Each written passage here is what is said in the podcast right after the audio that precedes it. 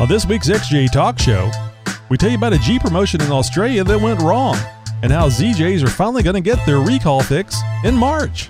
Is there a new merger setting up between Chrysler and Volkswagen? We'll find out in This Week in Jeep. We spread some love to more of our YouTube subscribers, share a new voicemail, and in this week's Jeep Tips, Steve gives us part three of AC repair. All that and a rundown of a couple big Jeep events coming up on this week's XJ Talk Show. The XJ Talk Show is for entertainment purposes only. Any advice or information provided on this show should be verified by alternative sources prior to making any changes or modifications to your vehicle.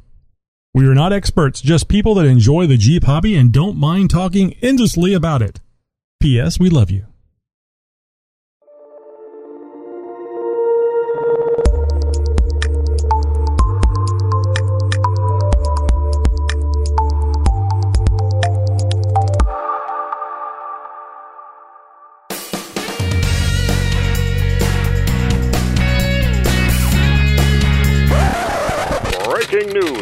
XJ Talk Show news desk. Tire manufacturers to declassify pavement as official terrain. More after this.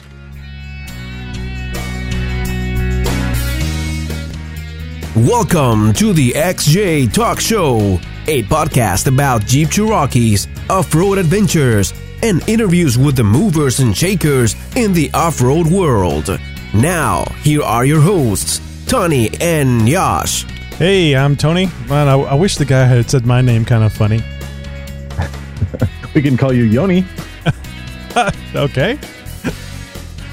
I don't know. I don't know. I'm I'm Yosh. Uh, you guys know me as Northwest 99XJ or NW99XJ over at xjtalk.com. XJTalk.com, of course. Hey, uh, I thought I'd tell you about something else. I'm getting these uh, episodes uh, kind of confused, Josh. This is 138, but I think I'm getting them confused because we record the Tony and Josh show on Wednesday nights at 10 p.m. Central Time uh, on uh, youtube.com slash Tony and Josh show. And uh, it has a different episode number. Maybe we should just have both of them with the same numbers. What do you think? Would that confuse people if it jumped from like 31 to 312 overnight? I think people might get a little mixed up. I can't believe we're pushing 140. Man, that is just awesome. And that's almost 150. And that means we're uh, knocking on the door at 200 here real soon. Don't look a day over 139 to me. Right? But uh, aging well. aging well, just like a good cheese. Oh, I love me some cheese. Have you ever had Oh, chorizo and cheese, Josh? So of course I have. With uh, well, you're up in the you're up in the northwest. That's a long ways away from the southern border. So I don't know. We've uh, we've got a lot of southern uh, southern border influences up here. Well, I had uh, chorizo, cheese, and uh, I was going to say fresh flour tortillas, but they're from a package. And flour tortillas, nonetheless, very good. And a sleepy boy it made me. Mmm. It was very good. Very good. Hey, this is the XJ. Uh, this is the XJ Talk Show, a podcast about Jeep Cherokee's off-roading and the tech you need to get you there and back. We're here to promote the web's most premier website for all that is Jeep Cherokee, xjtalk.com, the friendliest and most helpful Jeep site on the web. XJTalk.com encourages and answers all questions and concerns that the first time XJ owners typically have without any flaming or criticism all while giving you the best, most in depth articles about write ups and repairs and modifications to take your average XJ to the next level. Now get ready. It's the XJ Talk Show, and it starts, strangely enough, right now. This week in Jeep. Well, we got a story for you. It's called either the down under downfall of a downright clever promotion or how not to sell a 2014 Jeep Cherokee. So, what do you call exactly a new car sales event combined with a treasure hunt, but sounds like a promotion that leaves thousands of your most enthusiastic supporters frustrated and furious? Disaster might be a good place to start. I call it FUBAR. but what would you really expect? Uh, anything, or would you expect anything less when you found out the epicenter of this mega disaster sits the Cherokee we all love to hate? Jeep's Australian affiliate experienced what it's like when the proverbial fecal excrement hits the fan. It's uh, what was probably a good idea at the time. Drunken and half retarded Jeep executives came up with the Jeep remote dealership promotion. The 2014 Jeep Cherokees were offered at a quarter of their sticker price for the first 10 people who, after downloading a special app and dialing a secret phone number at a specific a specified time, discovered an undisclosed location where they could buy their discounted SUV. We're using that term loosely, of course. More than 30,000 Aussies played along, but the secret phone number had leaked online hours before the deadline. Really? You mean to tell me that the very idea of this being even remotely possible in this day and age where we share the color of our poo uh, this morning with everyone on the interwebs didn't cross your mind? Didn't think that phone number was going to get leaked out? Well, obviously, some folks may have had a big head start. You think? Minutes after the promotion closed, Jeep Australia's Facebook page and other social media were blowing up, chock full of accusations of fraud and calls for government investigations and class action lawsuits as well. I may have well considered a new Jeep until you wasted my time with this promotion, wrote one participant. Now, never again. It was all over before the ability to ring was even given to me. Not anymore, said another. Will not be buying a Jeep now as this whole thing was a complete scam, said many others. And Jeep said it was sorry and politely asked for forgiveness with pretty please and sugar on top. But a local executive told Australian news outlet, We did everything we can to ensure it ran smoothly. Of course, people were disappointed and they didn't win, but it was always going to be just 10 people who would win, and the rest would have to settle for being sorry losers.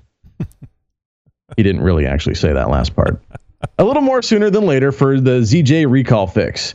Chrysler Group told federal safety officials Wednesday it had arranged for a supplier to boost production of trailer hitches so it could have enough next March to fix Jeep Grand Cherokees and Liberty models that need hitches to protect their low hanging fuel tanks in low speed crashes. The National Highway Traffic Safety Administration had ordered the automakers to detail no later than this Wednesday, that's yesterday for you guys listening live, how it could accelerate the pace of what an NHTSA said it was too uh, said enough hitches on hand, uh, but to get them installed on all affected Jeeps within 18 months. Uh, Chrysler's letter to NHTSA Wednesday said that that was not going to be a problem. NHTSA said earlier in the day that it would analyze the car company's response once received and post the document on the NHTSA website if it satisfied the agency. The document was not published late Wednesday, so I guess it's safe to say Jeep has some more butt kissing to do. The Auto Safety Agency said previously it took the rare step of testing some of the Jeeps itself to see if the controversial trailer hitch remedy would actually help protect the tanks from leaks and low speed crashes. Well, that explains why all these ZJs have been brake checking me lately. Hmm. Okay. Well, the NHTSA said earlier this month that it was satisfied the hitch works as protection, but was critical of what it said was the car company's slow pace of getting enough hitches out to dealerships for installation. The NHTSA said at the time that it was con- uh, concerned that Chrysler does not have and will not have sufficient production capacity to ensure it can produce the parts. At the production rates outlined at the time by Chrysler, it would take more than four years to have enough parts for the Grand Cherokee and two years for the Liberty. Now, if you recall, the recall involves 2002 to 2007 Jeep Liberties and uh, 1993 to 1998 Jeep Grand Cherokees. Owners of the 99 to 2004 Grand Cherokees can opt to get the trailer hitch remedy as well, although the vehicles are not officially under the recall. In the special order to, uh, to Chrysler earlier this month, NHTSA says the automaker failed to line up a supplier to make the hitches five months after the recall was ordered. That's called dragging your feet, people. USA Today reported in January that Chrysler only then was preparing to build the parts, seven months after the recall announcement at the after and and the first production run of the parts didn't start until May. Now, obviously, they're trying to uh, postpone things as much as possible. There were some checks that probably didn't want to get cut right away. In any case, uh, parts are being made. Uh, probably not going to be shipped out to dealerships until I'm guessing in February at the earliest. It's looking like March for all you ZJ owners to get those trailer hitches installed. Well, Josh, I think if you drag your feet, uh, some people might get tired of waiting and just uh, either do the trailer hitch themselves or forget about it. So well, uh, you, I think there recall, was. Oh, go ahead. I was going to say, if you recall, sorry, uh, that uh, Jeep is claiming that there's a special tool that needs to be made as well in order to install these trailer hitches. Now, yeah. I'm calling BS because I've installed some trailer hitches on some Grand Cherokees as well as Cherokees before, and uh, and really, there's there's really nothing special to it. There's no special tools required. In fact, just about anybody can do it with some help or a couple good floor jacks and uh, and just some basic hand tools. So I'm not sure exactly what they're making or what they're claiming they need as far as special tool goes, unless they're planning on using some special proprietary hardware, which to me just seems asinine. Well, uh, we've seen it before. I mean, look at the OBD2 connector. Uh, I mean, mm-hmm. USBs were around uh, around that time anyway, so they could have done something a lot differently than uh, using that uh, uh, industry standard connection. But anyway, I digress. Hey, you might find this interesting. Uh, Fiat Chrysler denies rep- a report of merger talks with VW. This is Uh-oh. a, yeah, this is a story by uh, Andreas Cremer, and uh, I think it's a German name that I, I'm not even going to try to pronounce.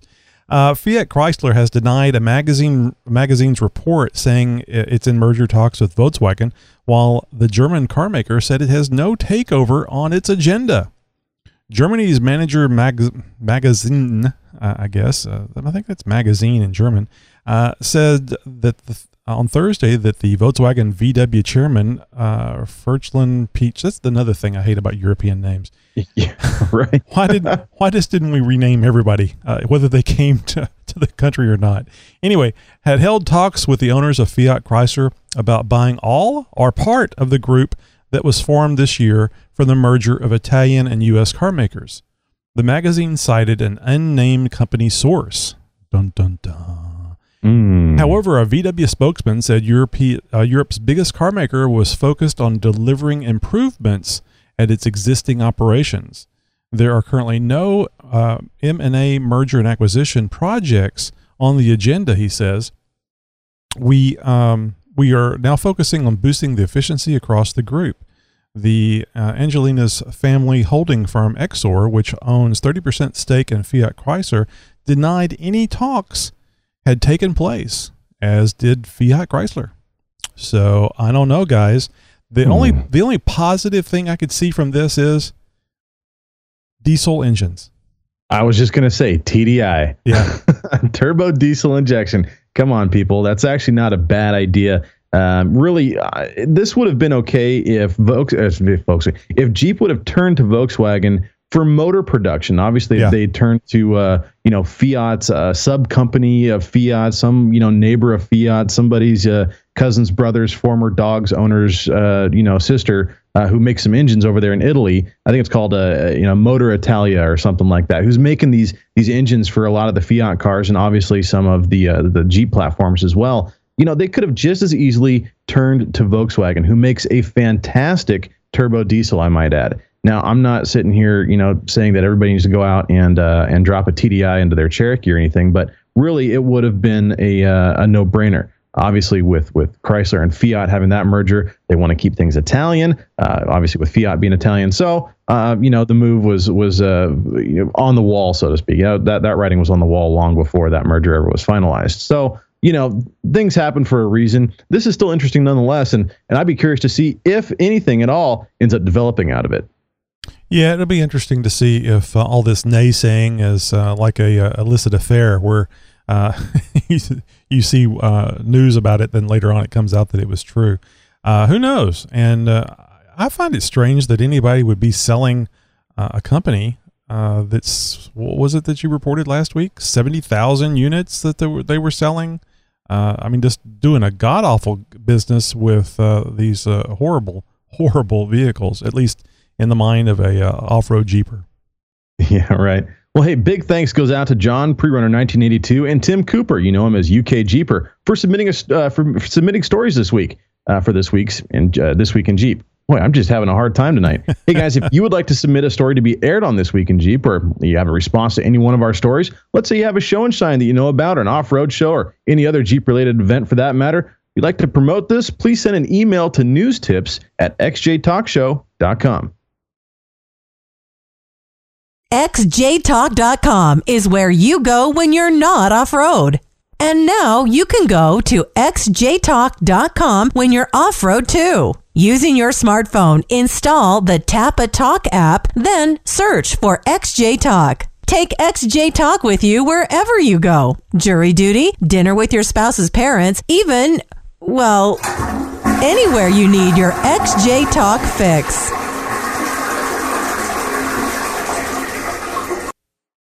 I know you've heard us talk about Amazon on the podcast before, but have you heard about our new game? You bought what? It's a lot of fun, and we want you guys to play along. All you have to do is go to xjtalk.com or xjtalkshow.com and click on the Amazon banner there on the main page. This takes you right to Amazon, where you can buy any crazy little thingamajig to join in on the fun. Amazon gives us a list every week of what you guys are buying, but we don't get to know who it is that's buying it. As an added bonus, you get the same great price you always would, and Amazon is going to give the show a small pittance for you playing along. So let's all have some fun. The XJ Talk Show and Amazon.com. Hey, today's podcast is brought to you by Audible.com. Over 150,000 titles to choose from for your iPhone, Android, Kindle, or your MP3 player. Get a free audiobook download and a 30-day free trial over at www.audibletrial.com slash xjtalkshow. And uh, now we're going to spread a little YouTube uh, new subscriber love, Josh. Oh, absolutely. And boy, that you guys are spreading the love this way as well. Uh, more subscribers every week, and we really appreciate it. Over 170,000 views and a well over 500 subscribers. And guys, we pick four out of the list every week, no particular order. So if you've uh, subscribed recently, uh, hey, sit tight. We'll get to your name eventually. We've got one top in the list here, Five Speed Freak. Yeah, you had a little time though to look at that one and figure it out. I, I don't think I would have got that. Uh, and this one is uh, SC Jeeper 63. I wonder if they're in Southern California or maybe uh, South Carolina. Oh, there we go. Yeah, that might you. work. Mr. Jaybird, 1995. And Bama, I wasn't to say Bamba, but Bama G. Bama or Bama, tomato or tomato. Oh, In no, any no, case, no, no, big not thanks Bama. to all of you guys for subscribing. Make sure you guys are telling a friend and hope you join us every Thursday, 10 p.m. Central for our live broadcast. Yep, just go over to youtube.com slash xjtalk and subscribe to our channel.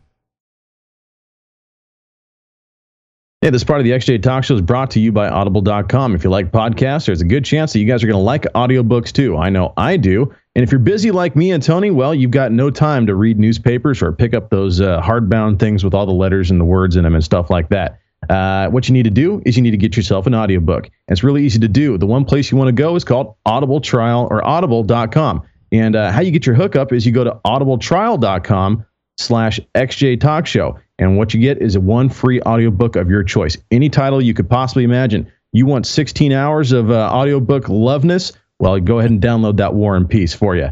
Uh, otherwise, they've got everything from sci-fi to tech to well, fiction and beyond. Even got some Jeep stuff and some stuff for the kiddies as well. AudibleTrial.com and the XJ Talk Show. Hey, you know, I want you to go over to uh, uh, audibletrial.com and look and see if they actually have War and Peace. You keep talking about that. I bet you they don't have War and Peace on there. They probably don't. I'm, and, and you know, I'm trying and, to think of the the biggest, nastiest book I could possibly think of, and and uh, well, War and Peace comes to mind. So, so uh, I, if they did have War and Peace, I wonder who would read it. Good lord, can you imagine? They would take them a year to read one. Their voice yeah. would change and probably drop off at halfway through it. I, it, you, you know, couldn't I, be too old because you might uh, they, you oh, might yeah. have voice actors passing away before you could get done. It would just change mid sentence. Yeah, and we're, now we're bringing in the uh, re, the relief reader. so, anywho, so uh, we have uh, part three of uh, AC repair by uh, Steve uh, 4.3 LXJ on xjtalk.com. And if uh, you guys haven't been over to xjtalk.com and uh, read some of the posts or maybe uh, joined, uh, became a member, and uh, made a post yourself, I even asked a question. if it's a technical question, more than likely, Steve is either going to be the first person to answer it or he's going to be in the mix answering it, giving you some great advice. So if mm-hmm. you're not a member at xjtalk.com, please come over there and join. don't be afraid. We don't bite, no matter how much you may beg. Uh, we do have some people that try to test our patience, but uh, it doesn't happen, man. We uh, we answer those questions no matter what they are. more than happy to help. It's uh, uh, meant to be a different kind of site uh, than the rest of them. we want to be a little different, a little better, a little a little more friendly than your average average site goes. So anyway. Oh. I'm sorry. Say we hit, the, we hit the mark on all those. That's for sure. Mm-hmm. So uh, anyway, let's get to our third installment, and I believe this is the final installment on uh, AC repair from Steve 4.3 LXJ. And now for a disclaimer. Jeep Tips is for entertainment purposes only. If you choose to follow these tips, man up and take the responsibility for your own actions. If you cannot or you feel that working on your Jeep is beyond your abilities, seek the help or advice of a trained certified mechanic.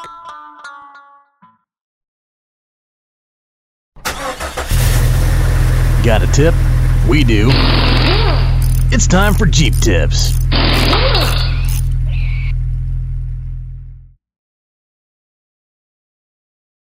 Well, it's still hot, and if your air conditioning is still broke and you haven't figured out how to fix it yet, you're ready to get something done about this. Now, last time or the first two times rather. The first time we talked about all the components and where they are, and I hope you did get under your hood and find out where all these things are so that you can proceed with what we're talking about today. Then we talked about the early XJs from 84 to 95 and uh, the systems that use R12 refrigerant and they have a thermal expansion valve on them. Now we're going to talk about the 96 and up Jeeps that uh, use R134 refrigerant. Now R134 is really nothing more than an R12 replacement. Uh, when everybody got on the bandwagon and said R12 uh, dichlorodifluoromethane was responsible for depleting the ozone layer, and uh, they defined all the chemistry and this and that and the other. Uh, R12 manufacturing was banned in the United States. So, in order for all of these systems that were designed to use R12 so efficiently to work, they came up with different replacements.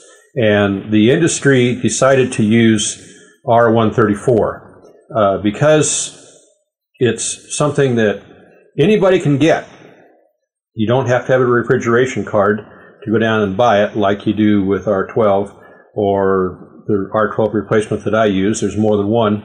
Uh, anybody can use it. It's safe to release in the atmosphere, and so it's a good alternative for the average person because now you can get this stuff and fix it yourself. So you have these newer XJs, and they don't have this uh, thermal expansion valve, this big block of brass that's hooked to the firewall and has the hoses coming out of it. Uh, when they went to R134, they decided to save a few bucks in the manufacturing process, eliminate a half a pound of brass, and uh, they eliminated the king valves on the compressor, so uh, they don't have to mess with that anymore. And now what you have is a much simpler system, but it's also a little more finicky when it comes to charging. It's much more sensitive than the ones with thermal expansion valves because the thermal expansion valves kind of made up some of the difference when you either had too much refrigerant or too little. So now we got to make sure that when we charge these things, they're pretty much on the money. So again, how do we know we need refrigerant? Okay, your compressor's not coming on and you're saying, ah, you know, what am I going to do? Well, you find that same low pressure safety switch that we found before. Now it's probably on a line. Any any part any metal part of the line is where they are.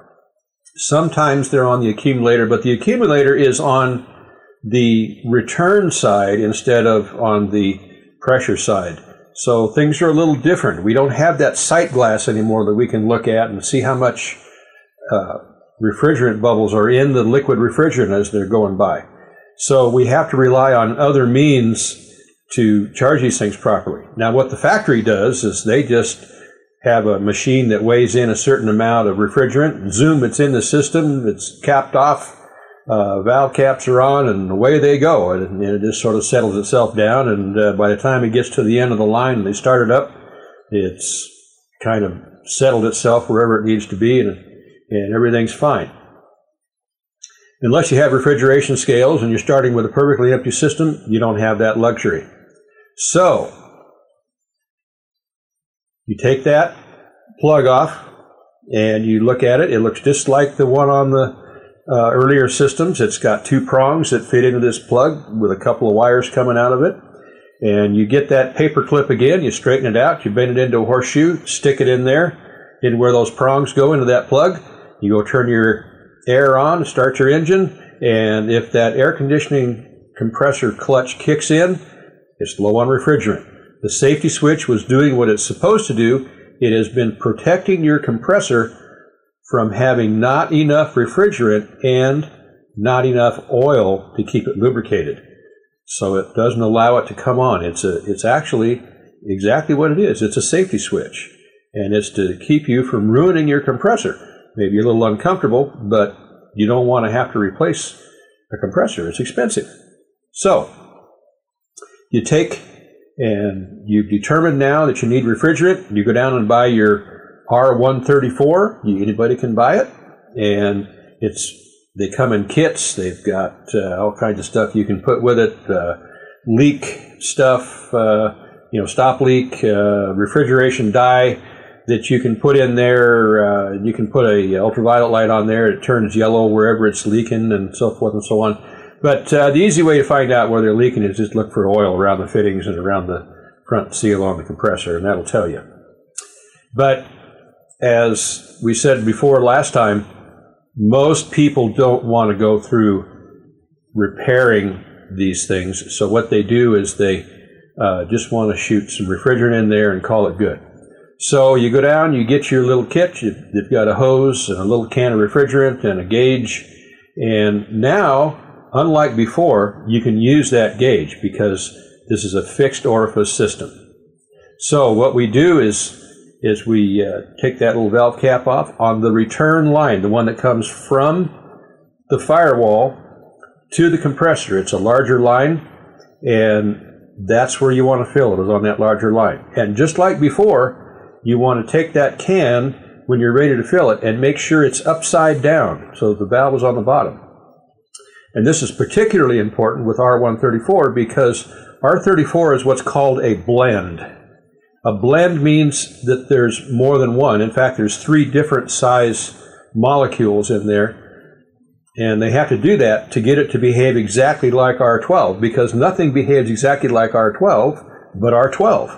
So they put this blend together, and if you don't turn that can upside down and charge with liquid into that uh, return line, what's going to happen is all of those light molecules are going to boil off real quick. They're going, to make that can of refrigerant cold. It's only going to be about a quarter of the way empty, and nothing else is happening. And all you've done is you've put the just the little light molecules in there, and it's not going to behave correctly.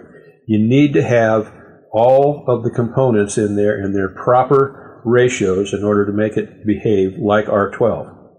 So, your can of refrigerant is upside down.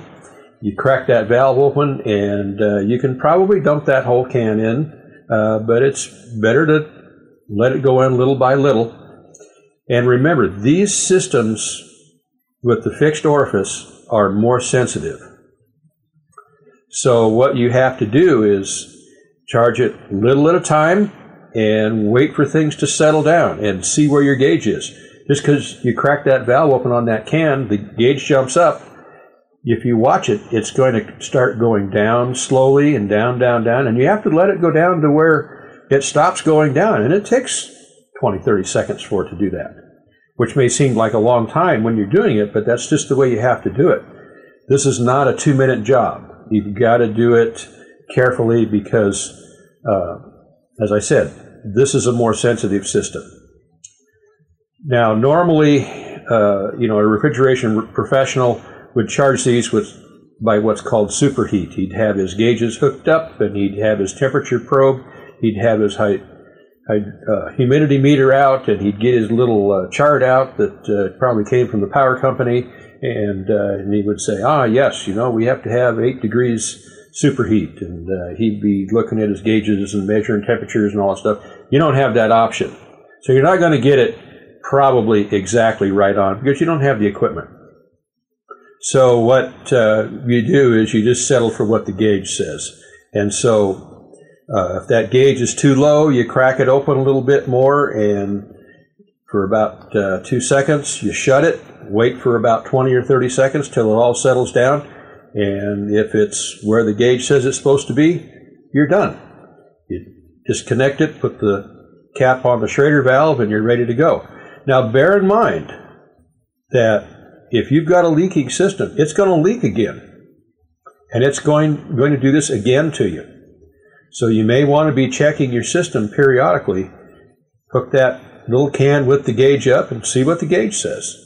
Because you don't want it to get to the point where it's not working at all anymore because that's you're going to be hot again. So you may want to in a month check it, see how it's working by that little gauge. And if it needs some, give it a little shot get it back up. The air will be a little bit colder for you, and uh, then you'll be ready to go. Another great Jeep tip from uh, Steve. Really appreciate that. And uh, boy, it uh, li- listening to him talk about the R134 system really brings back a lot of memories about the stuff that I had to learn about uh, doing mine.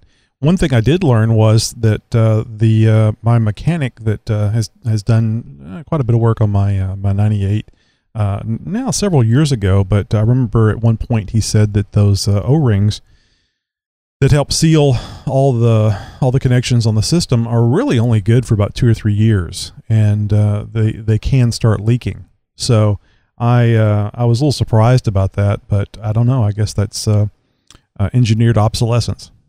Well, all you people there with uh, you know those those fancy uh, crushed velvet posters uh, in the smoking lounge, as it were, uh, you guys might have a black light laying around. And uh, if you guys don't know, and I'm not sure if Steve covered this or not, but just about any black light will do, except for the incandescent bulb style. You're going to need the one with a little bit more output than that, but even that might work. Uh, but most of the the off the shelf, over the counter, uh, run of the mill part store AC repair bottle type stuff, you know, the R134A, you, most of them have a um, a- dye in them, and that dye is reactive to UV light, and that is the output of a black light. So if you uh, if you do throw one of these um, cans, uh, you know, like the AC Pro or something like that, uh, into your system, uh, and you're worried that you might have a leak. Let's say that after two weeks the AC doesn't blow cold anymore. Uh, you know, pull the car into the garage or wait till it's dark outside or something, and go out there with a black light and start looking around all those hoses and all those fittings and stuff, and uh, and you'll see where a leak might pop up because that dye is going to react to uh, to that UV light, and you'll be able to see where uh, you're- where you're going to need to repair. Yeah, if it's a place that you can see, uh, sometimes it's not. It's up behind something or another. And uh, like Steve said in the uh, uh, in the third part of his AC series, most of the time you can tell by the grease because it'll be kind of greasy where uh, where the leak is is occurring. So point. yeah. So uh, also too, I uh, mentioned this to Josh. I'm not sure if we were on the air or not whenever I uh, was talking to him about his uh, air conditioning system, but you can uh, tell if your compressor uh, needs to be replaced by looking for a greasy line on your hood because when that front seal goes out in the compressor the uh, R134 will start leaking out and the spinning clutch will actually throw it up to the uh, to the uh, right above on the hood of the vehicle and you'll see this nice black line that's a about number 2 pencil thin so uh, Good tip. Good yeah, tip. Boy, uh, you guys getting all sorts of good stuff tonight. well, Matt actually pointed that out to me. He says, "Yeah, it looks like your your compressor is losing it because you have this line right here on your roof." I went, "Oh, that's what that's from. I thought it was like from the belt or something." Is it? No, that's Yeah. uh, it's kind of greasy. I'm- it's the free uh, the R one thirty four. Well, I've got a my, my hood is all you know covered in uh, in dirt and dust underneath. I, I I detailed the whole Jeep a couple few weeks ago, but I didn't detail the engine compartment. So uh, I'm the Jeep's gonna get dirty this weekend, anyways. Well, yours is. Uh, I mean, you could probably charge yours up and uh, see where it, if it's if it leaks there or not. Oh, and by the way, I'll do a quick plug. I got uh, my uh, compressor because mine went out, uh, and I got my compressor from uh, Rock Auto. It was about two twenty five, I think. Uh, That's not too bad. I think they're normally what about 400. yeah, I mean, I think they've got some 400 ones on there too. But uh, Matt again uh, pointed me towards. Uh, I think it was an all seasons um, compressor. He said that he's had good luck with those, and it was about two and a quarter uh, plus shipping, and uh, very easy, uh, very easy to replace. It's just got those four big bolts on the top. Uh, the only hard part is, is that you need a a, a vacuum uh, pump so that you Mm. can uh, you know pull vacuum on the system and get all the moisture out of it, uh, etc. And frankly, if you're going to go to the trouble, just get your stuff, all your stuff from uh, from Rock Auto. Get it wherever you like, really. But I got all my my stuff the the condenser, the uh, compressor, the dryer. You know, the, a dryer is like twenty bucks. Uh, it, I think it's more like fifteen. And Hmm. yeah, so just and the uh, the the uh, the hoses. Um, I, I got I, I replaced them all. I've got a little problem with the, I think I, I have a problem with the door that closes because I'm getting a little bit of warm air mixed in, so I'm not getting that that quite 40 degree hanging meat uh, temperature in there. Oh boy, that would be nice, especially this weekend. Oh, I tell you. Yep, yep, I understand. Well, there you go. What you, what are you going to do? Take an ice cube with you. What was it? Yeah. What was it we talked about a while back? Uh, crushed ice and salt for the underwear. Yeah, right. it's only it's great until you have to get up and people look at you funny. What are you doing in there? Taste it. It's salty. no questions. Nothing to see here. Move along. All right, guys. Well, we have uh, uh, a quick uh, voicemail here from uh, Nikki G that uh, I want to get to post haste. Hey, this is Tony. And this is Josh from the XJ Talk Show. We want to thank you for calling our 24 7 voice line. Yes, we do. Just leave your first name and your question or comment. There's no guarantee, but we may play your message on the podcast. Oh, and don't worry about keeping it clean. We'll take care of that. Now it's your turn to speak at the beep. Hey, this is Nikki G. And uh, I don't really have anything to say this week. I'm kind of behind on the podcast. The uh, internet here at work has been splotchy at best. I believe it's a management ploy to end my reign in Candy Crush. but uh, you cannot defeat me, bitches. Level 172. It takes an awful lot of goofing off to achieve that. But anyhow, I'd uh, listen to it on a. I, I would like to invent a device to listen to it on. It's small and portable that I could download podcasts and other stuff to, and listen to at my leisure. And uh, it would also be helpful if that device could uh, make phone calls too. Uh, I hope someday to live in a world that has that kind of technology. All right, gentlemen, I will uh, chat later. Have a good one. Bye. We You know- welcome and look forward to your questions and comments. Dial 530-675-4102 and leave your message on our 24 by 7 voicemail. Candy Crush is a game that you play on your phone, Josh. You looked confused when he said Candy No, Crush. No, I know. I was I was going to play along a little bit. Say, no, we all have the, one of those moments where you say to yourself, "Now, why didn't I think of that?" Ah, gotcha. You just look like you were uh, the, the old guy sitting there telling the kids get off his uh, his his lawn. His lawn. And you kids, what are you playing with on on your phone? You, I, when I was your age, I was playing with myself. Yeah, and back in my day, oh, we had rocks and twigs. And we had to make the we had to carve the twigs out of rocks. Oh, I always love the uh, the walking uphill in both both ways in three Yes. feet of snow. Three feet of snow, and it was six feet going down, going up the other way. What was that one? I was like, uh, and we had to dig our way out, and uh, we had to use our little brother as the shovel. just, just, just you know, on and on. It's great. Yeah. It's almost as uh, it's almost as imaginative as mother jokes. I love those. both of them. Yeah, both of them. Well, guys, this is part of the show where we'd uh, normally uh, go ahead and, and start plugging some reviews and, and stuff like that, but uh, we don't have any. so, out of the uh, Jeep. I guys, don't get out there to. Oh boy! nice, nicely done. Yeah, we we could talk about reviews. We're here in the woods, all say, alone. There's no pigs squealing. Know, while we're while we're here, let's let's talk about Yeah, reviews. What else you do around the campfire? well, guys, here, let me finish this up real quick. Uh, please head over to iTunes or Stitcher. Leave us a five star review. Please leave us a comment uh, if you would, please. And uh, and guys, we'll make sure to get that out on the air. Yep, yep. So, chit chat, uh, Tony's and, and mine favorite part of the show. This is where we kind of just freeform. There's uh, there's no script to this. We just talk about uh, well, basically what's going on with our own Jeeps and what's happening in our own Jeep world in our perspective uh, areas. if if you were here in front of us, this is the this is what you'd get. Uh, although there'd probably be more uh, huge glasses of tea involved, but Mm, yes. so it's just it's just chatting. All right, Josh, let's hear about it. Now, this isn't the uh, whoring for uh, wheeling for whores weekend because uh, I know that one hasn't come up yet. hey, I need to put one of those uh, those rallies together. Let me tell you. No, uh, this this is uh, this is an annual run uh, that I attend every year. This will be my geez, I don't know, fifth or sixth year, or something like that. Um, this is the uh, this is the Jolly Jeepers Back to Basics run. Uh, Jolly Jeepers is the oldest sanctioned Jeep club, oldest recognized Jeep club in uh, in most of the Northwest, definitely in Oregon. Uh, they were established in 1962. They've been around that long and and they've been doing this event for well that many years. I, I you know you guys I'm, I told you there would be no math, so I'm not going to pretend to tell you which which annual event this is. You know this the the 72nd or the 34th or or whatever. Nonetheless, it is an awesome event. They only accept 100 vehicles into this rally. So uh, I'm lucky to be a part of it every year, and and I have a blast. I've met some really cool people, and I look forward to this event very much every year. It's a weekend long event. So I'm leaving tomorrow, uh, heading out. Uh, the problem is, is that my Jeep is not done, and uh, I, have got some work to finish up on this thing uh, to get it trail ready. Well, and, like what? and I, go ahead. Like what? What's the biggest well, thing before you can move along? You got the you got the track bar back on there, right?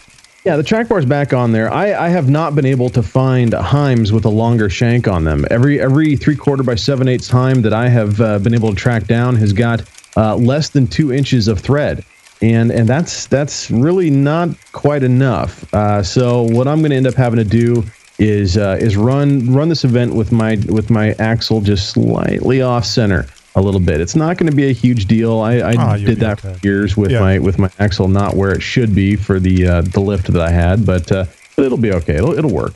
So you're going to have to go with uh, a longer piece of tubing then uh, to to fix this eventually.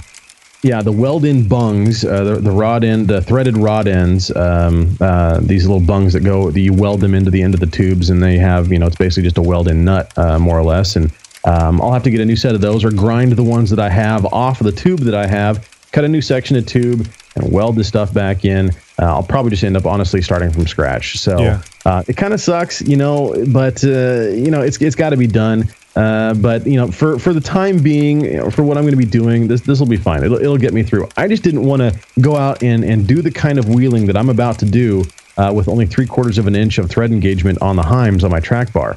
So you know, I I'm gonna have to run with a little bit of off center, and that that that's fine. It's not that big of a deal. Um, nonetheless, it'll I, I would much rather run with a slightly off center axle than to risk snapping a Heim and uh, and be done for the entire weekend. Right. So. Uh, but that that's that's not my major thing. Now, what's been going on over the last couple years is uh, not a couple years, uh, the last couple months, uh, is I've noticed a, a clunking in the back end, and and I couldn't quite figure it out until my last wheeling trip out where I, you know, I got up onto the Jeep and I started really rocking it back and forth and really cycling the suspension around quite a bit and found that uh, one of my leaf spring bushings is completely shot.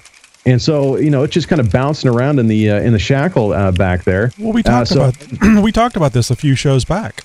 Yeah, yeah. So I, I it, here's the thing, is uh, the the leaf springs I have on there are Pro Comp leaf springs and they've they've done me very well. A lot of people, you know, speak ill of ProComp, and and honestly, they, they don't have a lot of the high end uh, lift kits and, and stuff that uh, you know like Rubicon Express or Rough Country has. They they're just not that caliber of uh, suspension manufacturer. Wow. They do a lot of stuff for a lot of different vehicles, but they also do stuff for Jeep, just not quite to the extent as some of these other manufacturers do. And so uh, it was very difficult to try and track down um, what would actually fit, what I know was going to fit as far as replacement bushings. Now, could I have just gotten something from Energy Suspension or Synergy or um, even Daystar or something like that? Maybe. But I didn't want to really spend the time, the effort, and of course the money to get something that may or may not have worked or fit right. So I ended up um, going through four wheel parts and getting a direct replacement Pro Comp uh, replacement bushings for the leaf springs. Well, the problem was is that four wheel parts doesn't stock these. Uh, in fact, none of their stores do. And so they had to go directly to the manufacturer, Procomp. And they, Procomp, actually drop shipped four wheel parts down to their main warehouse in California, um, a set of these things for me. Then they were shipped up here to Oregon uh, for me to go to my local four wheel parts store and grab them. They did all this in a relatively short period of time um, as far as the shipping goes. Once once the order was placed uh, and, and, everything, it, it was it was fairly quick turnaround. Um, so I got to give big props to the uh, Portland, Oregon four wheel parts store for for really coming through for me uh, in in a time of need. So I got these things, and uh, I'm, I'm going to have to tomorrow pull out uh, pull out the leaf springs, drop the axle, pull out the leaf springs, and uh, and get these things swapped out. I'm going to you know end up pressing them in myself.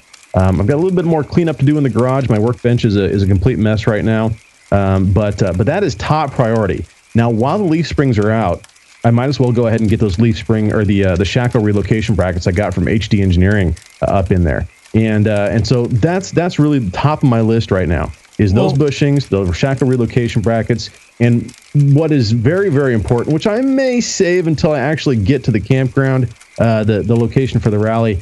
And uh, but I, I need to re- I need to swap out my CB coax. Uh, I've had a, a, horrible time with CB reception or actually transmission. I could receive just fine. I could hear all the CB chatter and everything that I need. But uh, but I you know people couldn't hear me. It sounded like a garbled mess. Okay okay okay, big boy, take a take a breath there for a second. All right. All right. Let me back you up a couple of sentences. Sure. By Now, all you, means. now you mentioned about waiting until you got to the camp. Couldn't you do Mhm. that with the bushings? I mean, it, it- when you say press in the No. bushings, the bushings, are you talking about the ones that are in the eyelet at the back? yeah, they're actually in the leaf spring eye. So they don't just easily push in? The reports that I have read, now I, I haven't swapped them out on these leafs before. I'm, s I've am sure the ones that you I've have there will come out easy. Well, yeah, but the other ones might not go in easily. And and I'm I'm doing all four, mind you. Now, technically, I only really need to do one, and that's the passenger side uh, rearmost uh, bushing, and that's uh, primarily from the torque. Uh, you know, all Jeeps as they take off, look at any lifted Jeep uh, in front of you and watch it as it accelerates off a line, and it's going to sag Yeah. down to the passenger rear corner. This is known as the Jeep sag, Right. and uh, and all Jeeps do it. TJs are really bad with it. XJs are no exception. I'm sure JK's even got a little bit of it as well. Um, but uh, but really, it's it's all that stress and all that torque and force and everything um, really plays havoc on on that particular uh, leaf spring bushing. And uh, and so I could probably get away with just the one. Uh, am I going to settle for that? No, I'm going to do them Mm-hmm. All at once, get them all you know new, and uh, and be done with it. Yeah, I don't blame you for, for wanting to do them. What kind of time frame are you looking at, though? I mean, how much time do you have? before? Um, I you know uh, by myself probably four hours. I'm guessing a couple hours per side. No, I, I didn't state it correctly. How how much time do you have before you need to leave? Oh, well, they close the gates at 10 p.m. and it's going to take me an hour and a half. Oh, it's not too far away. I see what you're doing there. It's, it's not that far away. Because I was thinking, if you take you some, uh, take you a uh, uh, not a vice grip, a uh, one of those big C clamps. If you've got one, you could probably push that thing in with a C clamp and just do it out there in the. And you could have you could have ten people standing there watching you work, drinking beer, which is which is really better if you think Well, about it. I actually uh, the my, my very first year going out to this event. I'll tell you guys a quick story. Um, I was uh, I had uh, what what I had done? I, I think I had just done like phase two of my lift kit, and I and I was this is I think uh, uh, it was one of the first years I went. I I gotten up to like around like five inches of lift or something like that, or I was at four and a half, somewhere around there, and uh, and I was swapping out the um, the the rear brake line and uh, and I this was you know night before the event. I was having a hell of a time uh, doing it. I had failed uh, you know attempts at it uh, the weekend prior. Screw it, I'll do it at the campground. Yeah. pouring down rain. it, it got like seriously like three quarters of an inch of rain in four hours. It was just an absolute deluge. So I'm you know I'm underneath an easy up. I've got I'm laying on a tarp. Um, I'm, you know, it's filling up with water. I'm sitting there with a torch and with wrenches and everything else, vice grips, trying to get this corroded, rusty ass old brake line up off of the axle so I can swap in this new stainless steel braided line. And I, I was up for half the night trying to get that damn thing swapped out. My, my, from that year on, I've I've uh, done my due diligence to try and make sure that everything is all dialed in, that all my you know everything's all set and ready to go. Um, and so that all I have to do is show up and just very lackadaisically go ahead and set up camp and drink my beer and have some fun and socialize and all that stuff and not have to worry about some all this other stuff. Well, uh, I was misinformed or my memory didn't quite serve me correctly in the dates of when this event was. I thought I had another week still. Gotcha. And I was just getting ready to give you a hard time about it's not due diligence when you wait the night before, or the day before you got to go. No, it's it's not. It's not. Absolutely not. So I'm you know I'm stuck here. Um, you know unprepared and uh, and going to have to. Oh, uh, but come on! uh, I, I know you're a perfectionist, both in audio and your, and your Jeep, but really, really, you just need to replace one bushing. You don't need to take the leaf, leaves off. I understand what you're saying, and I, I think Right. that's fine. But really, uh, pr- push come to shove, you need to replace that one. And it's got a big ass bolt through it. It ain't going anywhere anyway. It's just going to make some noise, right? You're right. You're right. Um, it- it's the suspension isn't going to be working properly, and I really do. I really would like to get these. Uh, Oh, I shackle don't blame you. That'd be a great place to try it out. Yeah. before the run. So you know, it, it, you know, there's there's a lot of little things as well. Um, you know, the CB is obviously um, you know somewhat of a major uh, major component to this. You know, I I, I really don't like having uh, or not having trail communications when I'm Yeah. out wheeling. So um, you know, that's kind of a high priority for me. I'll probably start there. You know, while I'm drinking my coffee, a coax run is easy enough, and it'll help get the juices flowing and, and get me going. And then I'll dive into the uh, the leaf springs and stuff. So Now I was I interrupted you earlier when you got into the CB thing, so I, I wasn't paying attention. You were going to go ahead and replace the entire coax on that, or Yeah, yeah. The coax, I, I found a, a spot where it's pinched, and uh, Oh, yeah. I'm- I'm fairly certain that it's it's just it's grounding out, or the um, Well, you've changed uh, the impedance of it. Well, yeah, and it's uh, but like I said, I could receive just fine. My transmit was just shot. I mean, unless you were literally standing on my hood with a handheld, you weren't going to hear me. Well, you'll be surprised once you get the the coax on there that you'll be able to receive a lot better too. Yeah, I, I should. It'll make a big difference. Uh, you just don't notice it as much uh, with everybody else's radio working right. I've got some other little things. I mean, I, there, there's an exhaust leak that I would love to take care of that I've been putting off for a long time. Um, you know, obviously, I've got a rear main seal that's that's seeping that you know I could I could you know replace. I've got the parts for all this stuff. Um, rock lights would, would be nice to throw on. You know, I mean, there's there's a bunch of other stuff, but really, it's the the, the leaf spring eye bushing, the shackle relocation brackets, and the CB coax. And if my stance isn't quite right, then I've got some coil spring spacers that I could throw on as well um, to level myself out. So we'll see if it comes to that, but uh, but hopefully it doesn't. Now I can't remember. Are you long arm on your uh, on your Jeep? Well, I've got a set of Iron Man Andy's long That's arms, but I don't have a cross member yet. Yeah, so right. um, I, I, I am on short arms right now. Um, I just thought how, how easy it would be to put those spacers in if you were on long arms. oh you yes, just, no, you just got to find a place to drop it down far enough. like No, the Grand just go ahead and Canyon. disconnect the shocks, and uh, I've got a loading dock literally right down at the end of my street. I'll just take the Jeep down there and Yeah. flex it way out, and uh, and uh, and just slap them in that way. But you yeah. should uh, No, you should I- get a sign. I- I- you should get a sign made up and put it over there on, on the on the ramp. No flexing. oh, jeez. That would be funny. and then take a picture, just Yeah. all you know, tweaked out. That'd be great.